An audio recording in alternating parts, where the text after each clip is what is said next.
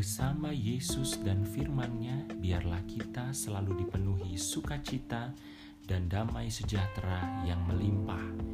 Daily Devotion hari ini kita akan mulai dengan melihat apa yang terjadi di dalam Matius 14 ayat yang ke-23.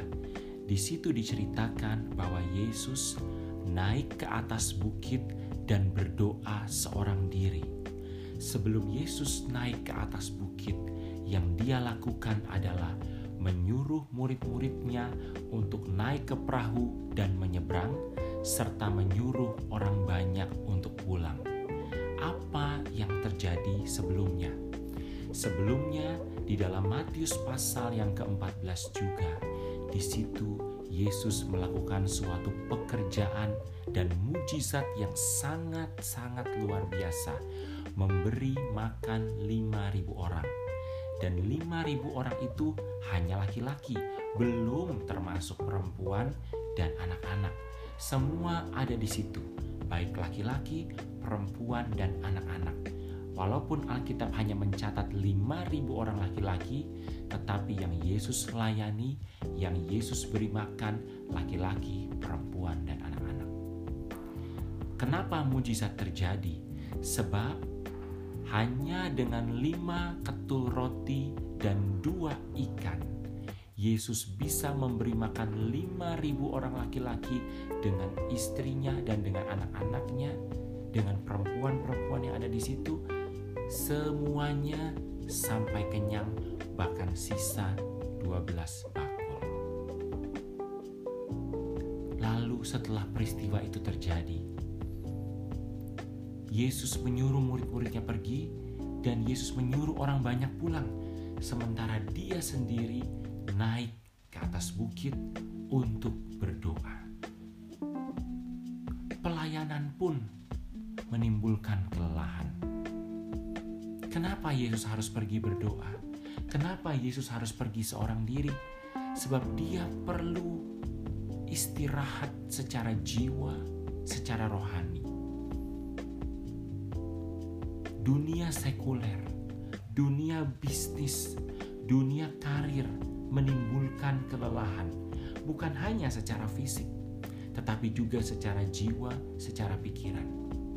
Namun, pelayanan juga pekerjaan-pekerjaan, aktivitas-aktivitas di dunia pelayanan itu juga menimbulkan kelelahan, baik kelelahan fisik maupun jiwa dan pikiran.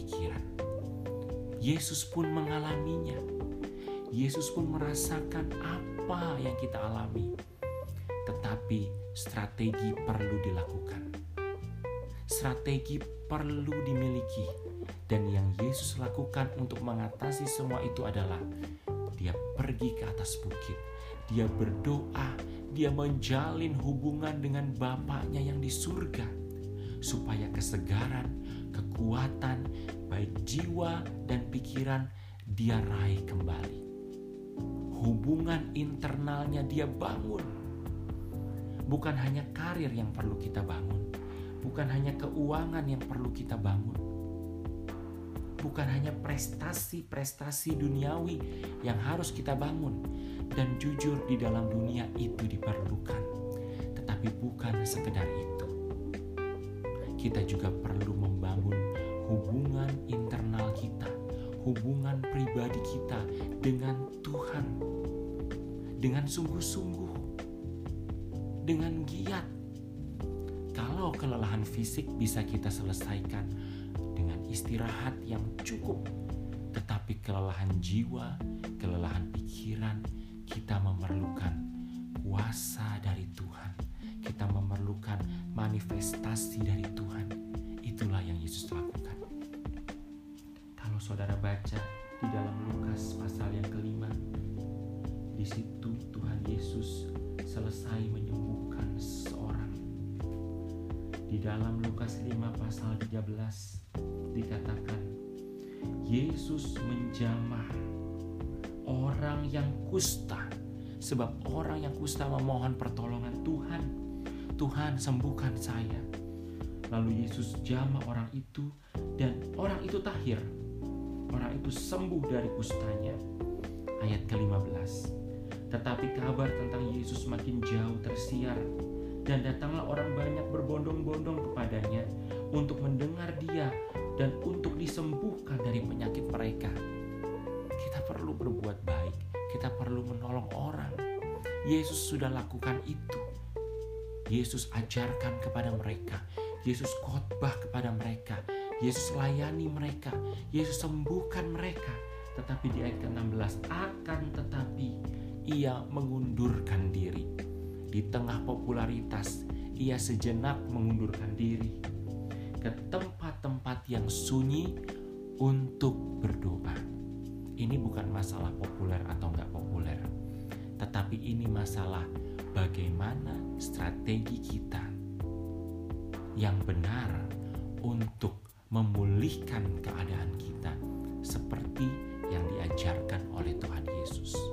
Jadi, kalau saat ini mungkin secara jiwa engkau lelah, secara pikiran engkau lelah, menyembah, berdoa, undur diri sejenak, dan percayalah, kekuatan yang baru. Tuhan memberkati kita